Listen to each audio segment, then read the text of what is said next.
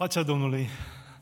Mă bucur tare, tare mult să putem să fim împreună la părtășie, să ne încurajăm, să ne zidim, uh, sufletește, duhovnicește și să creștem în cunoașterea lui Dumnezeu și în asemănarea noastră cu El. Vreau să vă întreb în seara aceasta, uh, pentru că ne-am gândit la, și am fost provocați să ne rugăm, să ne gândim la pacea lui Dumnezeu, la faptul că Dumnezeu a luat inițiativa și ne-a împăcat cu El, ne-a împăcat cu Tatăl, ne-a transformat viețile, a făcut din noi oameni noi. Uh, în mintea mea a fost întrebarea aceasta, câți dintre noi am meritat să fim iubiți de Dumnezeu? Câți dintre noi am meritat să fim iertați de Dumnezeu? Câți dintre noi am meritat să fim înfiați de Dumnezeu, ca din niște copii răzvrătiți, niște păgâni care trăiau după poftele lor și care vreau să-și facă voia lor și să trăiască după capul lor, care erau împotriva lui Dumnezeu, care îl respingeau pe Dumnezeu, fugeau de el, îl nesocoteau, poate erau chiar împotriva lui Dumnezeu, Dumnezeu să îndure de noi, să ne adopte și din niște copii răzvrătiți să facă niște fii prea iubiți. Câți dintre noi am meritat asta? Câți dintre noi putem să ne uităm onest la noi, să spunem, Doamne, Tu știi că eu n-am fost chiar așa de rău. Da, poate că sunt alții mai păcătoși și mai răi, dar, Doamne, Tu știi că eu am fost chiar o, o persoană deosebită. Eu chiar am meritat să fiu iertat de Tine. Eu chiar am meritat să fiu înfiat de Tine și fă... de fapt, Doamne, Tu ai câștigat că m-ai făcut parte din familia Ta. De fapt, totul e prin har, prin harul lui Dumnezeu. Și Dumnezeu a făcut toate lucrurile acestea nu pentru că noi le-am meritat sau pentru că ne-am calificat cumva, sau pentru că am fost un pic mai diferiți sau mai buni sau mai răsăriți decât vecinii, colegii, rudele sau prietenii noștri. Ci totul a fost numai harul lui Dumnezeu și numai dragostea lui, expresia dragostei lui pentru noi. Și după masa aceasta, uh, aș vrea să vă invit, haideți să ne ridicăm în picioare, să citim împreună din 1 Ioan, capitolul 4, începând cu versetul 7. Apostolul Ioan mai este numit și Apostolul Iubirii și el foarte frumos reflectă acest aspect fundamental din caracterul lui Dumnezeu, din ființa lui Dumnezeu, dragostea lui pentru creația lui. Și în seara aceasta aș vrea să învățăm din Cuvântul lui Dumnezeu, să descoperim mai mult din lucrarea dragostei lui Dumnezeu în viețile noastre. 1 Ioan, capitolul 4, începând de la versetul 7 la 21. Spune cuvântul Dumnezeu, prea iubiților, să ne iubim unii pe alții, căci dragostea este de la Dumnezeu. Și oricine iubește este născut din Dumnezeu și cunoaște pe Dumnezeu. Cine nu iubește, n-a cunoscut pe Dumnezeu, pentru că Dumnezeu este dragoste. Dragostea lui Dumnezeu față de noi s-a arătat prin faptul că Dumnezeu a trimis în lume pe singurul Său Fiu, ca noi să trăim prin El. Și dragostea stă nu în faptul că noi am iubit pe Dumnezeu, ci în faptul că El ne-a iubit pe noi și a trimis pe Fiul Său ca jerfă de ispășire pentru păcatele noastre. Prea iubiților, dacă astfel ne-a iubit Dumnezeu pe noi, trebuie să ne iubim și noi unii pe alții. Nimeni n-a văzut vreodată pe Dumnezeu. Dacă ne iubim unii pe alții, Dumnezeu rămâne în noi și dragostea Lui a ajuns desăvârșită în noi. Cunoaștem că rămânem în El și că El rămâne în noi prin faptul că ne-a dat din Duhul Său. Și noi am văzut și mărturisim că Tatăl a trimis pe Fiul ca să fie Mântuitorul lumii. Cine va mărturisi că Isus este Fiul lui Dumnezeu, Dumnezeu rămâne în El și El în Dumnezeu. Și noi am cunoscut și am crezut dragostea pe care o are Dumnezeu față de noi. Dumnezeu este dragoste și cine rămâne în dragoste, rămâne în Dumnezeu și Dumnezeu rămâne în El. Cum este El, așa suntem și noi în lumea aceasta. Astfel se face că dragostea este desăvârșită în noi, pentru ca să avem de plină încredere în ziua judecății. În dragoste nu este frică, ci dragostea desăvârșită izgonește frica, pentru că frica are cu ea pedeapsa și cine se teme n-a ajuns desăvârșit în dragoste.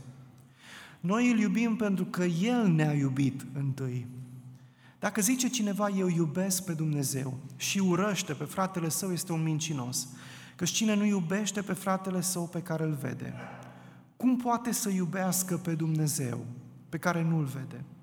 Și aceasta este porunca pe care o avem de la El. Cine iubește pe Dumnezeu, iubește și pe fratele său. Amin.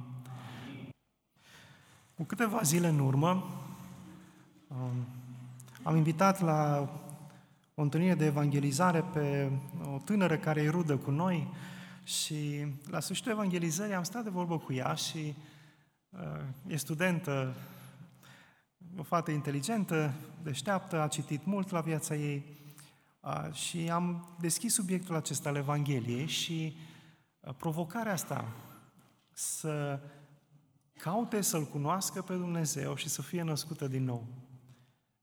Și discutând cu ea, am căutat să merg la esența relației cu Dumnezeu sau ce anume îi lipsea. Pentru că ea spunea, Adi, eu cred în Dumnezeu, nu mă îndoiesc de El, ce mai îmi lipsește sau ce ne face diferiți, uite, părinții mei sunt ortodoxi, ce mai vrei de la mine? De ce nu-i destul doar să cred în Dumnezeu? Ce, ce îmi lipsește? Ce ne face diferiți? Sau ce avem, ce au evanghelicii în plus? Și a fost foarte provocatoare discuția cu ea, să caut să spun în cuvinte simple, de fapt, ce vrea Dumnezeu de la orice om, indiferent de vârstă, situație de viață, ce așteaptă Dumnezeu de la, de la noi oamenii? Ce ne face pe noi, ca creștini evanghelici, diferiți? Sau ce avem noi în plus, dacă e ceva în plus sau diferit? Care e esența umblării cu Dumnezeu? Care e esența identității creștine? Ce așteaptă Dumnezeu de la noi? Și căutând să, căutând să explic, am început să vorbesc cu ea despre nașterea din nou și despre întâlnirea lui Nicodim cu Domnul Isus. Nicodim, un mare teolog, un om care cunoștea multe despre Dumnezeu, care a citit mult despre Dumnezeu, care știa multă teologie.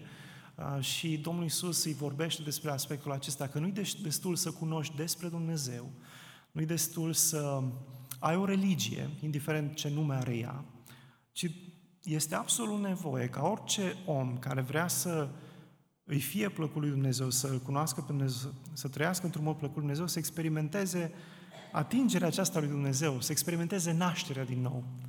Și explicându-i asta acestei fete, i-a zis, da, ca un fel de trezire spirituală. Da, ca un fel de trezire spirituală personală. Adică, cu alte cuvinte, e nevoie ca Dumnezeu să se atingă de tine, să se atingă de mine, să facă în mine o transformare pe care doar El o poate face. Transformarea asta se apare în momentul în care eu recunosc cine este El, recunosc ce a făcut El pentru, pentru mine. Vine în momentul în care eu încep să gust și să realizez din dragostea lui Dumnezeu pentru mine. Vă aduceți aminte de primele momente în care ați fost atrași la Dumnezeu, în care pentru prima dată, în mod serios, v-ați gândit la Dumnezeu, v-ați gândit la ce a făcut El, v-ați gândit la cum anume privește Dumnezeu la, la mine? Vă aduceți aminte de acele prime momente? Și probabil că în acele prime momente, ceea ce a fost unul din adevărurile care poate ne-au uh, luminat cel mai mult ochii sau ne-au convins să venim mai aproape de El, a fost dragostea Lui.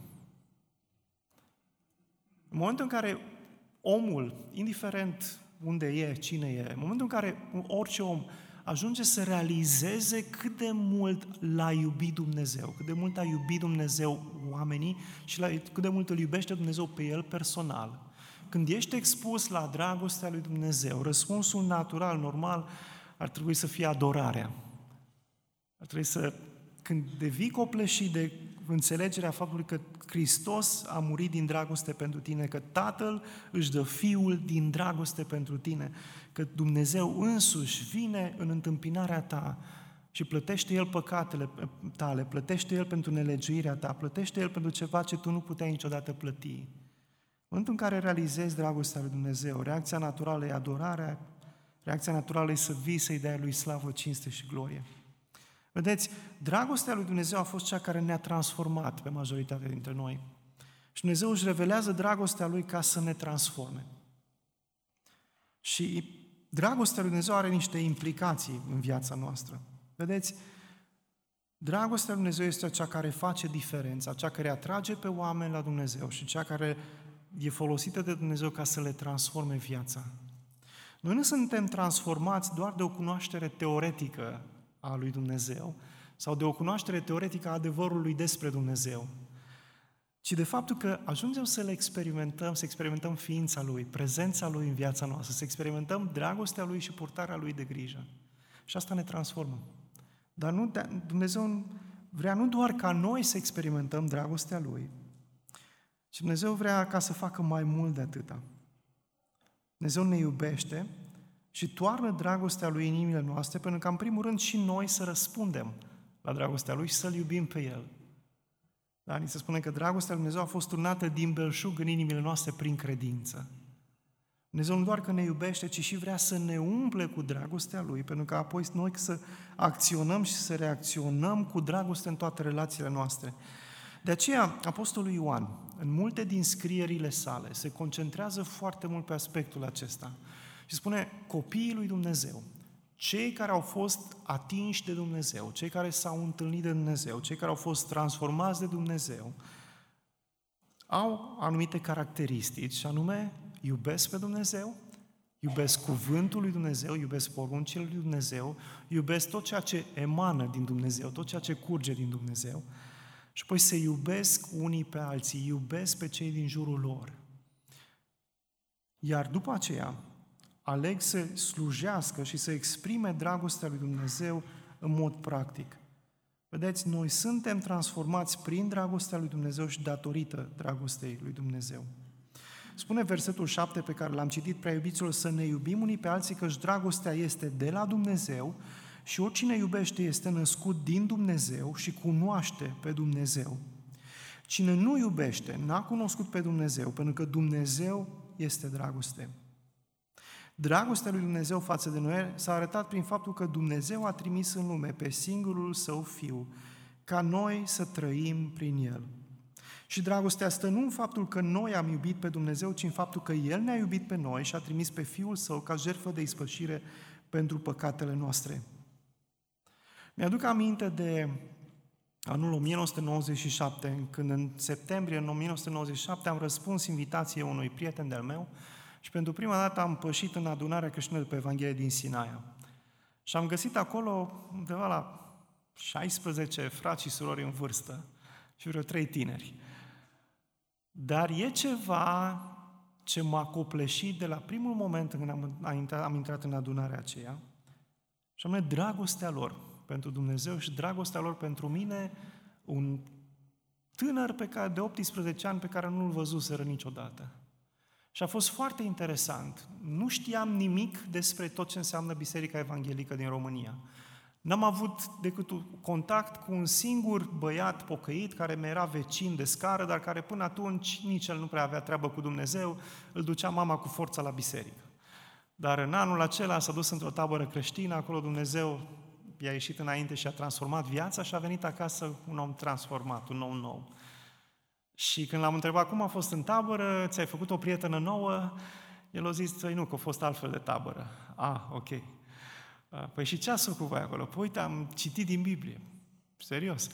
Și a început să-mi spună tot ce îi vorbise Dumnezeu și tot ce îi arătase Dumnezeu și să încep să văd ușor, ușor că viața lui a fost transformată. Și el m-a chemat, m-a chemat la adunare. Și când am intrat pentru prima dată în adunare, ceea ce m-a copleșit și m-a uh, pătruns cel mai mult a fost dragostea acelei mici comunități de oameni, pe care nu i-am văzut niciodată, despre care nu știam nimic, dar care l-au iubit pe Dumnezeu și m-au iubit și m-au acceptat cu dragă mijlocul lor. Și a fost interesant când am pășit pentru prima dată acolo și am stat jos pe bancă, sentimentul a fost că am ajuns acasă.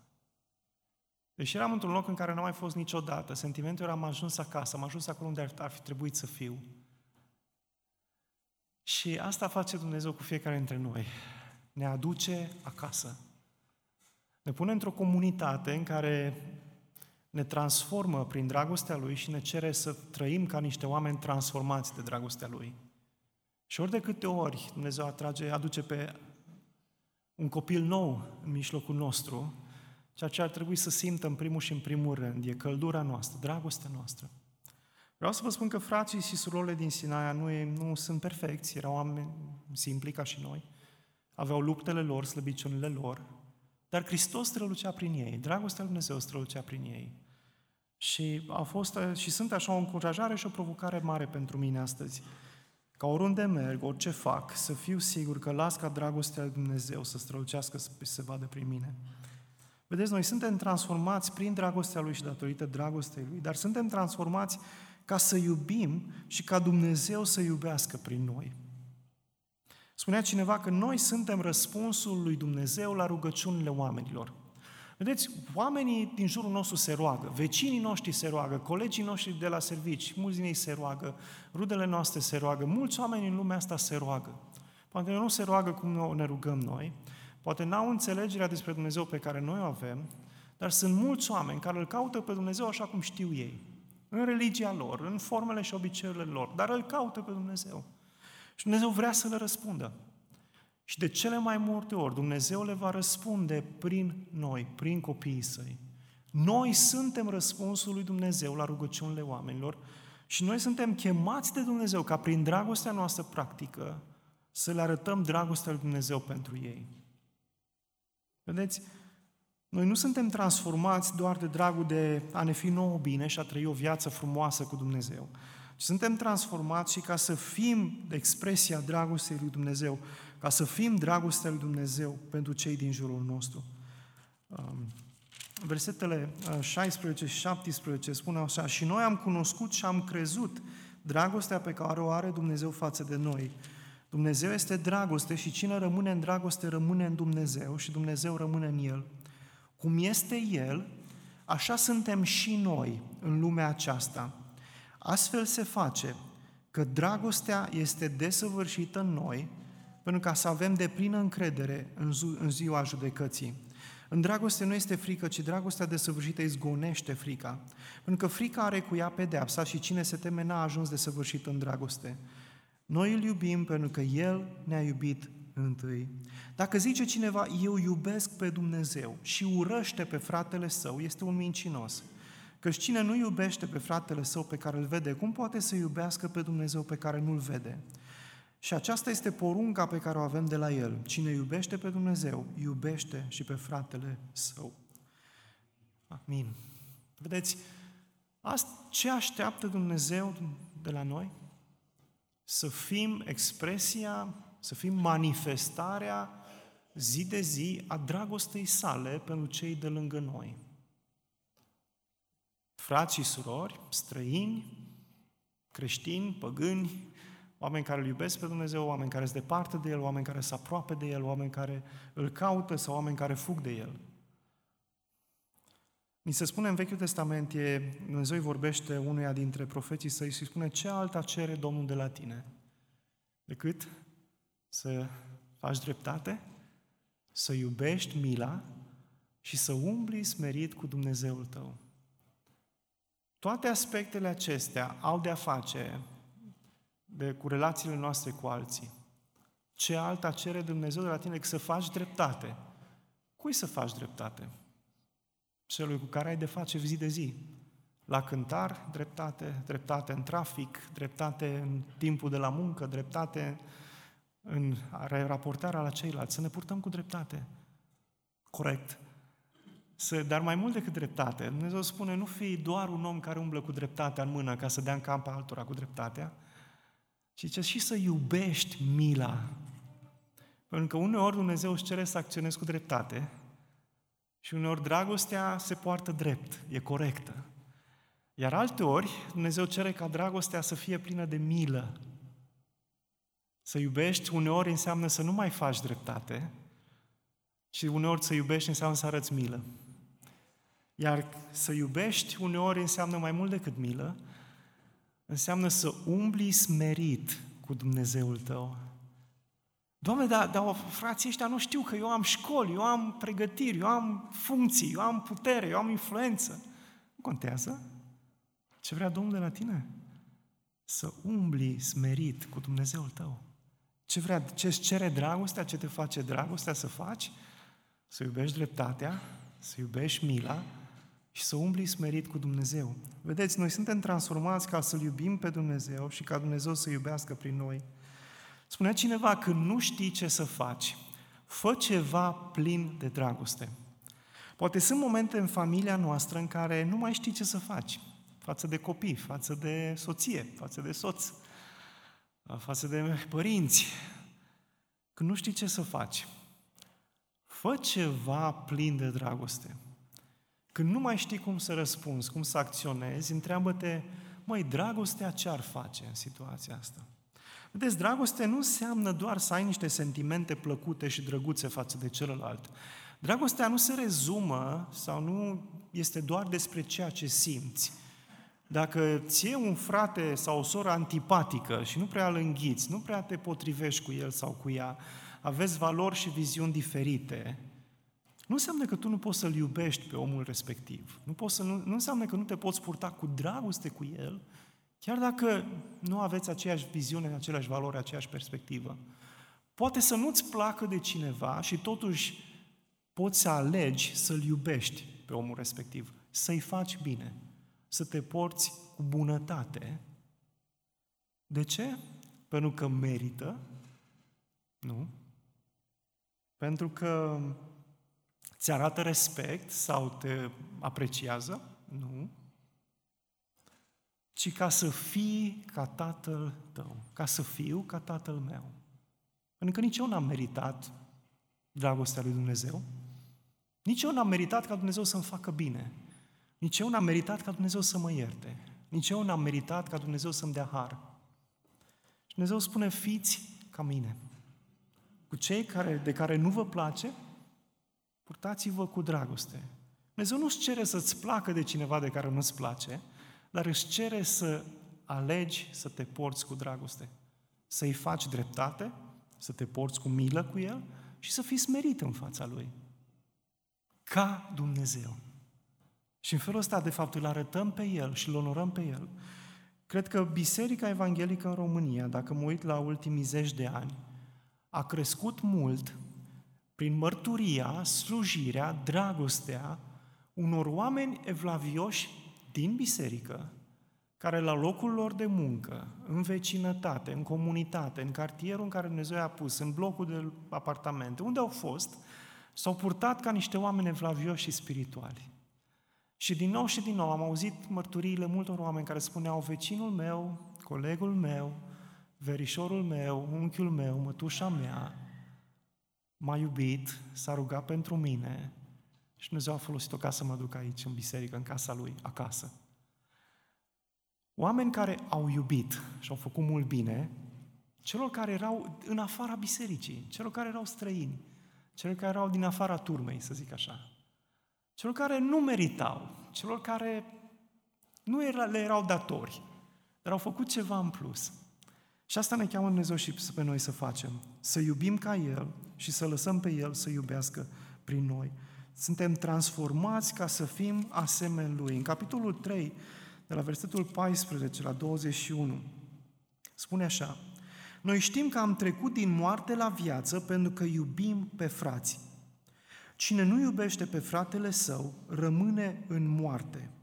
Oricine urăște pe fratele său este un ucigaș. Și știți că niciun ucigaș n-are viața veșnică rămânând în el. Noi am cunoscut dragostea lui Dumnezeu prin aceea că El și-a dat viața pentru noi. Și noi, deci, trebuie să ne dăm viața pentru frați. Dar cine are bogățiile lumii acesteia și vede pe fratele său în nevoie și își închide inima față de el, cum rămâne în el dragostea de Dumnezeu? Copilașilor, să nu iubim cu vorba, nici cu limba, ci cu fapta și cu adevărul. Prin aceasta vom cunoaște că suntem din adevăr și ne vom liniști inimile înaintea Lui. Ori în ce ne osândește inima noastră? Căci Dumnezeu este mai mare decât inima noastră și cunoaște toate lucrurile. Prea iubiților, dacă nu ne osândește inima noastră, avem îndrăzneală la Dumnezeu. Și orice vom cere, vom căpăta de la El, fiindcă păzim poruncile Lui și facem ce este plăcut înaintea Lui. Și porunca Lui este să credem în numele Fiului Său, Isus Hristos, și să ne iubim unii pe alții cum ne-a poruncit El. Cine păzește poruncile Lui, rămâne în El și El în El. Și cunoaștem că El rămâne în noi prin Duhul pe care ni l-a dat. Amin. Copilașilor să nu iubim cu vorba, nici cu limba, ci cu fapta și cu adevărul. Dragostea nu e despre sentimente, dragostea este despre slujire și acțiune. Iar uh, soția mea mi-aduce aminte în fie de câte ori are ocazia despre asta. Mie mi-e ușor cu cuvintele. Mie mi-e ușor să-i spun că o iubesc, mi-e ușor să-i spun aprecieri, mi-e ușor, să, mi-e ușor la nivel de cuvinte, cu comunicarea orală. Dar uh, ea nu e așa de impresionată de vorbele pe care le zic eu, eu așa de ușor și zice, uh, fapte nu vorbe. Dacă chiar mă iubești, uite vasele acolo, în chiuvetă, așteaptă o demonstrație de dragoste. Dacă chiar mă iubești, ia pe copiii ăștia și du și pune-i la culcare, că eu nu mai am energie pentru ei. Dacă chiar mă iubești, arată demonstrează-mi. Și asta e provocarea pentru noi și asta este și mesajul lui Dumnezeu pentru copiilor, copilașilor, să nu iubim cu vorba, nici cu limba, ci cu fapta și cu adevărul. Da?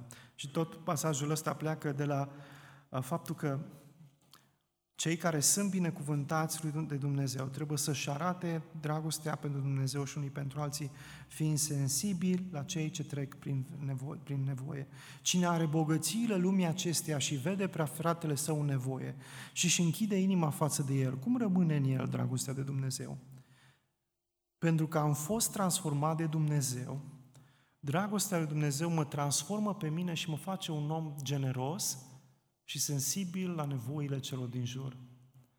Cu ani în urmă am făcut parte dintr-o misiune creștină, dintr-o organizație creștină mare și în organizația asta erau diferite departamente, diferite lucrări și era și un departament care se ocupa cu strângerea de fonduri uh, și am cunoscut un coleg care strângea fonduri, dar uh, lucra cu oameni uh, de afaceri care erau miliardari în dolari.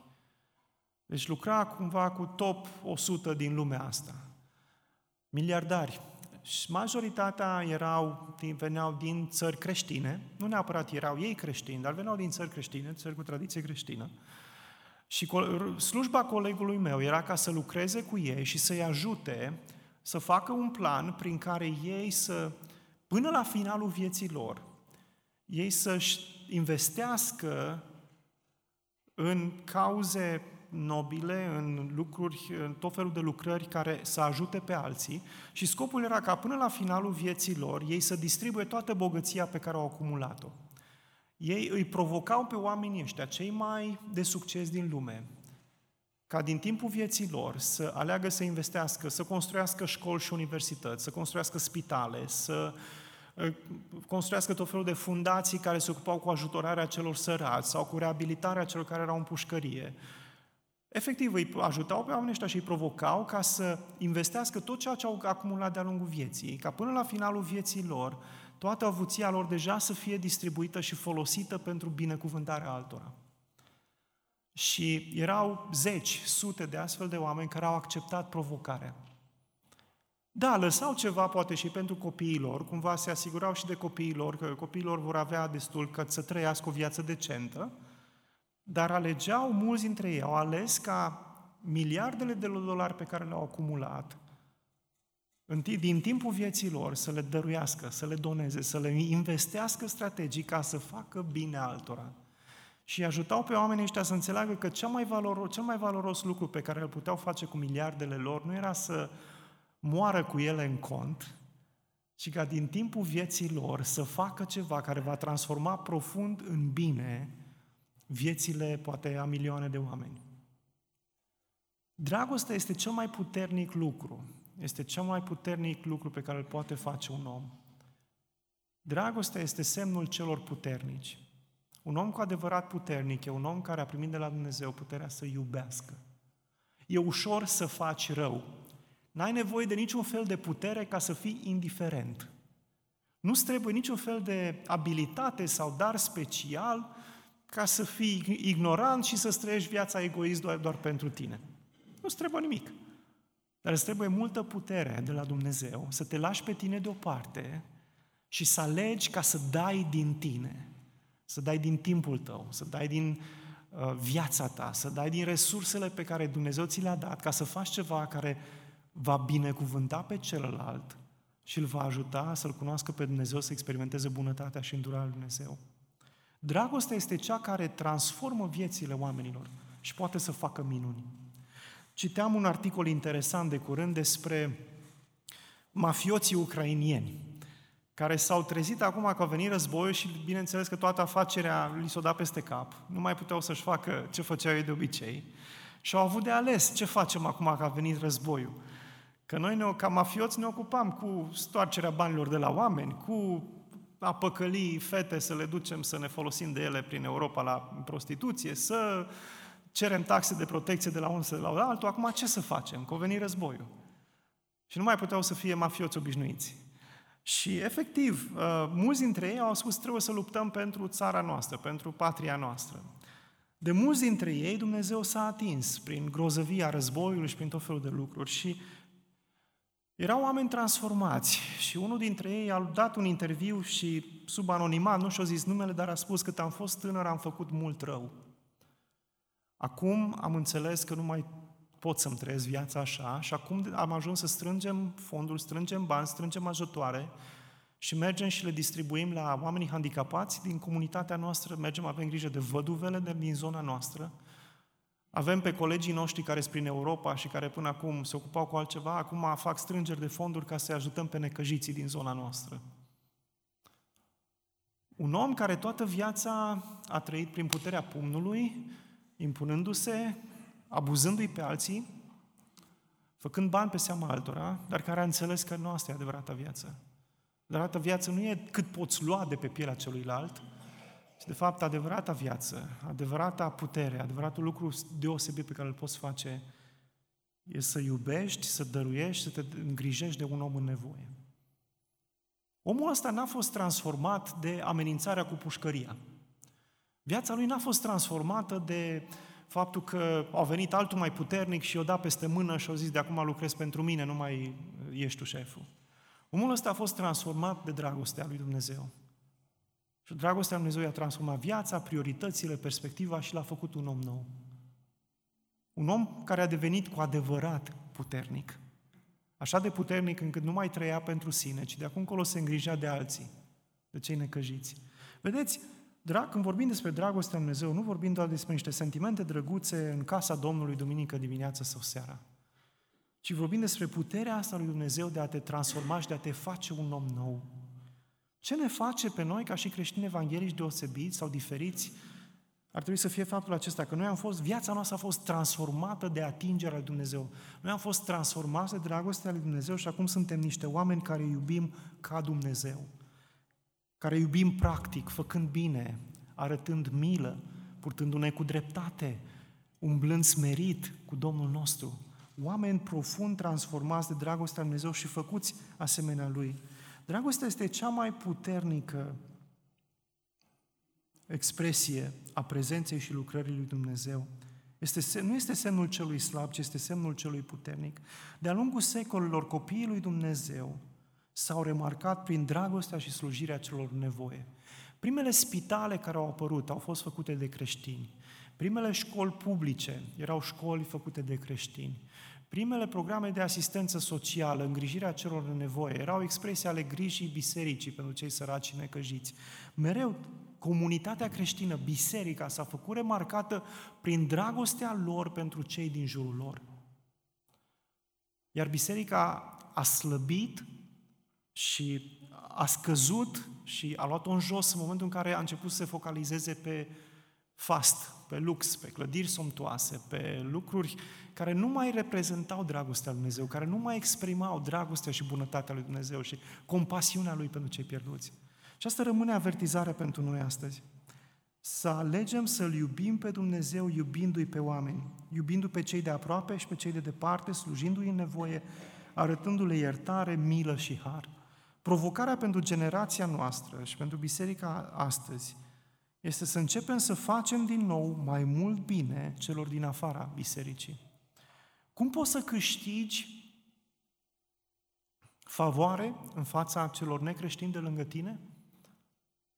Simplu, făcându-le favori, făcându-le un bine. Cum poți să câștigi respectul, aprecierea, ușa deschisă a celui de lângă tine care e departe de Dumnezeu? Fiind atent la nevoile lui și făcându-i bine.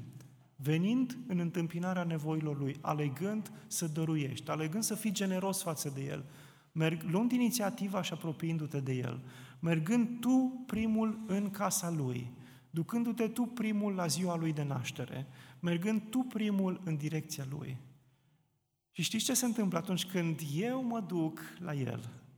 Când eu îmi iau timp și mă apropii de el, când eu sunt atent la viața lui și împlinesc nevoia, oamenii ce fac? Vor dori să răspundă.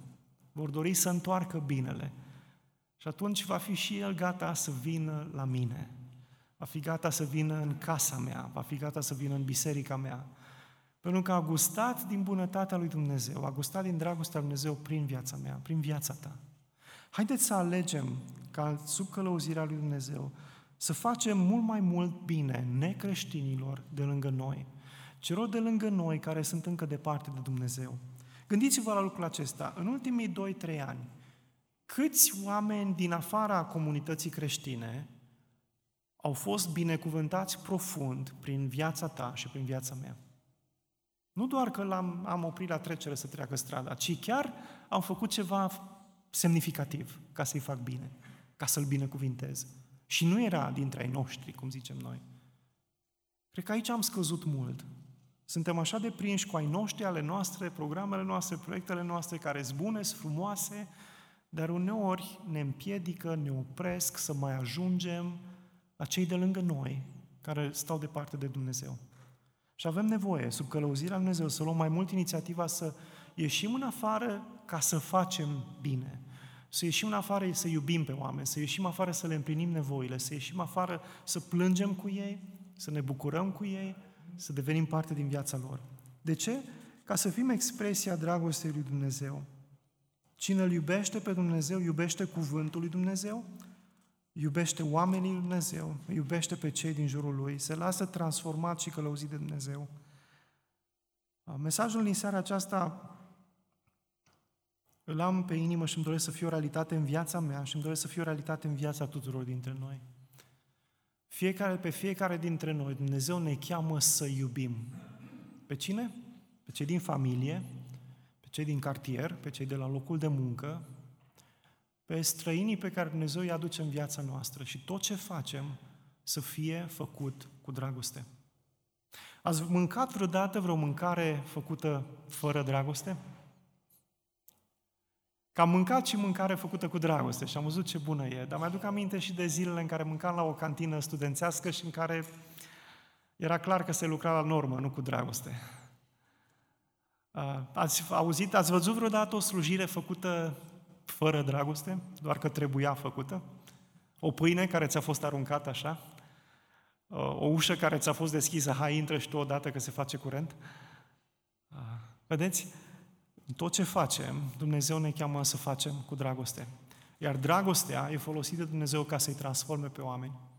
Mi-aduc aminte de un moment, o duminică după masa, cu ani în urmă, când eram la Betania și am fost așa copleșit un pic de, am, așa, de singurătate, descurajare. Gândeam, Doamne, frații mei, fiecare se gândește numai la el însuși, numai eu mă gândesc la mine. Și eram așa mai, că uite ce, ce nu mă iubește pe, nimeni, pe mine nimeni. Nici eu nu iubeam pe ceilalți, dar eram copleșit de cât nu mă iubește nimeni pe mine. Și am ieșit afară să termina biserica și stăteam în curtea bisericii așa, trist, singur, trist și um, a venit fratele Edi, și o să-l părăsc acum, a venit fratele Edi la mine și efectiv a zis, vai Adi, nu te-am mai văzut de mult, mă bucur așa de mult să te văd și mi-a dat o îmbrățișare, m-a luat în brațe. Nu știa el ce e în sufletul meu. Nu știa el cu ce gânduri mă zbat eu în momentele alea, dar când m-a luat în brațe, am zis, frate, e ok, nu vă grăbiți, stați acolo că e bine. Uh, și efectiv, uh, după ce m-am îmbrăți, îmbrățișarea lui m-a transformat. După ce am primit dragostea la fratele meu, am putut ca din îmbrățișarea aia să mă desprind altfel. Să realizez, nu mă, e, am, am preț în ochii Domnului și e prețios pentru trupul Lui și mă bucur să fiu aici între frații mei, între surorile mele și de fapt am ceva de dăruit și hai să văd eu pe cine pot să îmbrățișez și cui să fac bine. Vedeți, dragostea e cea care îi va transforma pe oameni. Dragostea ne-a transformat pe noi. Dragostea este cel mai important lucru pe care ne cheamă Dumnezeu să-l facem. Vă aduceți aminte, l-am dat Apostolul Pavel ia un capitol întreg în care să spună că dragostea e cel mai important lucru. Da? Pot să predic extraordinar, pot să vorbesc în nu știu câte limbi, pot să fac nu știu câte lucruri extraordinare. Dar dacă nu am dragoste, nu sunt nimic. Pot să vin la biserică, la toate întâlnirile bisericii, să memorez Biblia pe de rost, să dau o grămadă de bani, să fac multe lucruri, să am o religie extraordinară, să fiu un om extrem de religios și în același timp să fiu extrem de acru, critic, judecând pe alții și lipsindu-mi esența. Dacă cred despre mine că am fost născut din nou și că sunt Fiul lui Dumnezeu, înseamnă de că declar despre mine că am fost transformat de dragostea lui Dumnezeu și că în mine trăiește Dumnezeu și că de acum încolo eu sunt un canal al dragostei Lui. Zi de zi, pas cu pas. Iar dragostea mea se va arăta prin faptul că mă port cu dreptate, iubesc mila, umblu smerit cu Dumnezeu și zi de zi aleg să fac faptele dragostei. Și aleg dragostea, calea mai înaltă. Și Dumnezeu poate face lucrul acesta. Vrea să facă lucrul acesta în fiecare dintre noi zi de zi.